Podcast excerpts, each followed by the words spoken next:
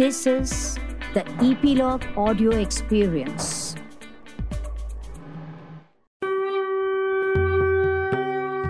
नमस्कार. मी स्वाती गोगटे. बोलावा विठ्ठल पहावा विठ्ठल ह्या ऑडिओवारीत तुम्हा सर्व श्रोत्यांचं स्वागत करते. आजच्या भागाचे नाव आहे वैकुंठ. आज आपण शेवटचा म्हणजे पंधरावा भाग ऐकणार आहोत. विठ्ठल सोयरा सज्जन विसावा. तुकारामांचे शतकोटी अभंग रचण्याचे कार्य पार पडले होते. लोकांना जे काही सांगायचे ते सांगून झाले होते. आता ते अधिकाधिक विरक्त होऊ लागले. तुकोबांना फक्त सज्जनांची संगत हवी होती. सज्जन लोक म्हणजे प्रत्यक्ष विठ्ठलच असं तुकोबांना वाटायचं. ते माझे सोयरे सज्जन सांगाती पाय आठविती विठोबाचे सर्व भावे झालो वैष्णवांचा दास करीन त्यांची आस उच्चिष्टा. जो दिन दुबळ्यांना मदत करतो हरिभजनात सदैव दंग असतो अशा सज्जन माणसांशी नातेसंबंध जोडायची तुकोबांना इच्छा राहिली होती. या सज्जनांचे पाय म्हणजे हलत्या चालत्या विठ्ठलाचेच पाय आहेत असं ते मानत. आता सज्जन माणूसच त्यांना विठ्ठल दिसू लागला होता. जातिवंत सज्जन अशा विष्णू उर्फ विठ्ठल भक्तांचा सेवेकरी होण्याची त्यांची इच्छा राहिली होती. अशा या सर्वोत्तम भक्तांचे उष्टे काढण्याचीही त्यांची तयारी होती. त्या काळी भारतभरची संत मंडळी एकमेकांना भेटत व एकमेकांच्या सहवासाचा आनंद घेत. अशा आनंद भेटीची व सज्जन भक्तांबरोबर विचारविनिमय करण्याची ओढ त्यांना लागली होती. या सज्जनांचा सहवास अशासाठी की त्यांच्या समवेत विठ्ठलाचे भजन करताना स्वतःच्या देहाचे प्रेमच राहू नये. खरं तर तुकारामांचा नावलौकिक सर्व ठिकाणी दुमदुमत होता. त्यांच्या अभंगांचं कौतुक सर्वदूर होत होतं. त्यांना राजविलास मिळाला असता. पण ते भौतिक म्हणजे इथल्या सुखापासून दूर गेले होते. त्यांना विठोबाच्या गावाला जायचे होते. नावलौकिकाची तर कधीच इच्छा नव्हती आणि अहमपणा तर त्यांना कधी शिवला नव्हता. तुकोबांना हे सारं विठ्ठलच करतो व मी तो भारवाही असं वाटायचं. तुकोबांना वाटायचं प्रत्येक पावलाला तो विठ्ठल पाठीराखा असतो म्हणून हे सारं घडतं. कारण तुकोबा विठ्ठला संबंधी म्हणतात जेथे जातो तेथे तू माझ्या सांगाती चालविसी हाती धरून या. तुकारामांच्या कीर्तनाचे नाव सर्वदूर दुमदुमत होते तरी निर्लोभी तुकाराम रामेश्वर भटाला म्हणाले होते की संतांची उच्चिष्टे बोलतो उत्तरे कायम्या गवारे जाणवै हे अशा या तुकारामांच्या नितळ व्यक्तिमत्वामुळे तुकारामांविषयी लोकमनात आपले पण वाढतच होते. तुकारामच आईच्या प्रेमानं आपला हात धरून विठ्ठलाकडे नेत आहेत असे प्रत्येकाला वाटू लागलं. विठ्ठलाशिवाय जगणं अशक्य आहे अशी तुकोबांची भावना झाली होती. ते विठ्ठलाच्या भक्तीत अपार भिजून गेले होते.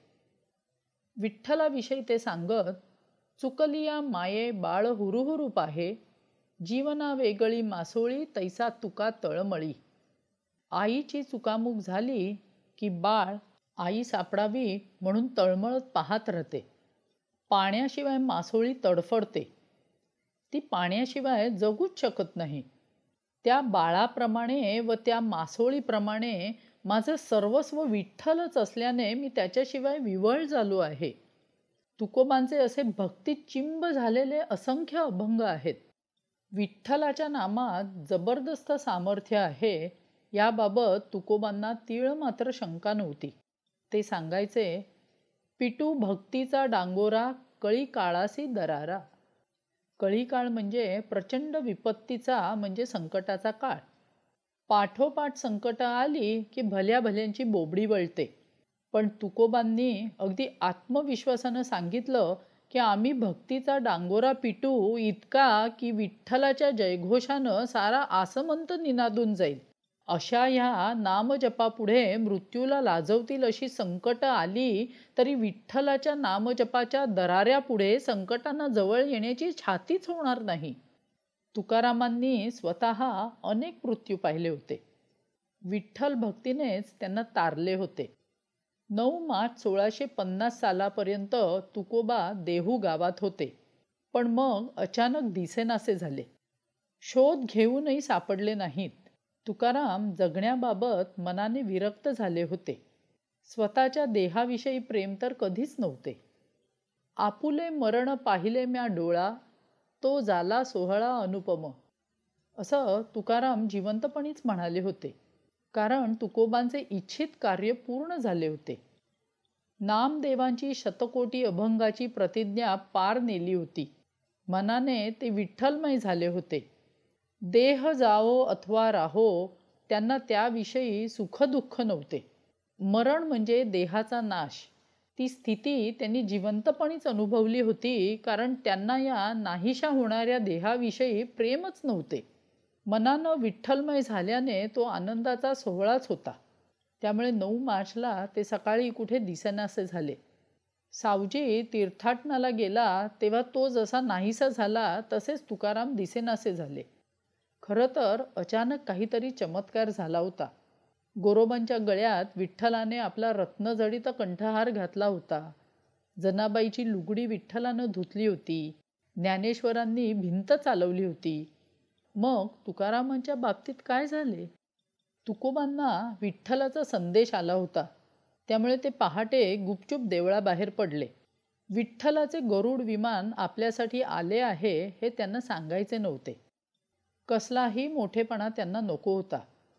त्यांना मुक्तीसुद्धा नको होती. पण विठ्ठलाच्या गावी जायचं होतं. त्याला भेटायचं होतं.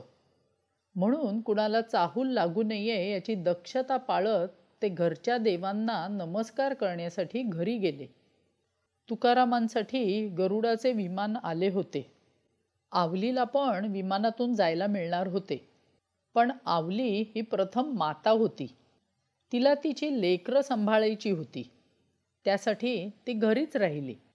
वैकुंठापेक्षा तिच्या मातृहृदयाला लेकरांना मोठं करणं हे महत्त्वाचं होतं. तर विठ्ठलाला सर्वस्व मानणाऱ्या तुकोबांना विठ्ठलाला भेटण्याची आतुर ओढ लागली होती. काही भक्तांना मात्र तुकाराम देवळात नाहीत हे आधीच कळले. त्यांना तुकारामासाठी गरुड विमान आलेले दिसले. मग या भक्तांनी टाळ मृदंगाच्या नादात तुकोबांना विमानात बसवले. गावातले बरेच लोक पहाटेच्या साखर झोपेत होते. तुकोबांना विमानात बसताना ते आनंद सोहळा पाहत होते. ते आश्चर्याने दत्तचित्त झाले होते. टाळ मृदंगही थांबले होते. इतरांना कुणाला उठवायला कुणी हल्लेच नाहीत. ज्यांनी तुकोबांना विमानात चढताना पाहिलं ते भाग्यवंत होते. तुका आभाळा एवढा झालेल्या संतांचं वैकुंठ गमन त्यांनी पाहिले. तुकारामांनी अगोदरच सांगून ठेवले होते की विठ्ठलाला भेटायला जाईन. तेच त्यांचे विश्रांती स्थान होते. विठ्ठलाच्या गावी जाईन हा आत्मविश्वास त्यांनी सार्थकी केला. तुकाराम म्हणाले होते की मी विठ्ठलाच्या गावी जाईन. तोच माझा विश्रांती देणारा सज्जन नातेवाईक आहे. मी थकलो आहे. माझी ही शरीराची व मनाची थकावट त्याला सांगेल संसाराचा ताप आणि इंद्रायणीत अभंग बुडवायला लागल्याने त्यांच्या मनाला मरगळ आली होती. ती त्यांना विठ्ठलाला सांगायची होती.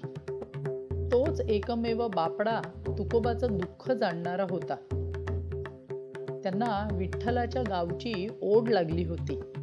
विठ्ठल सोयरा सज्जन विसावा जाईन त्याच्या गावा भेटा सीण भाग त्यासी सांगेन आपुला तो माझा बापूला सर्व जाणी. असे हे तुकाराम विठ्ठलाचे सगळे सोयरे होते. बोलावा विठ्ठल पहावा विठ्ठल. धन्यवाद.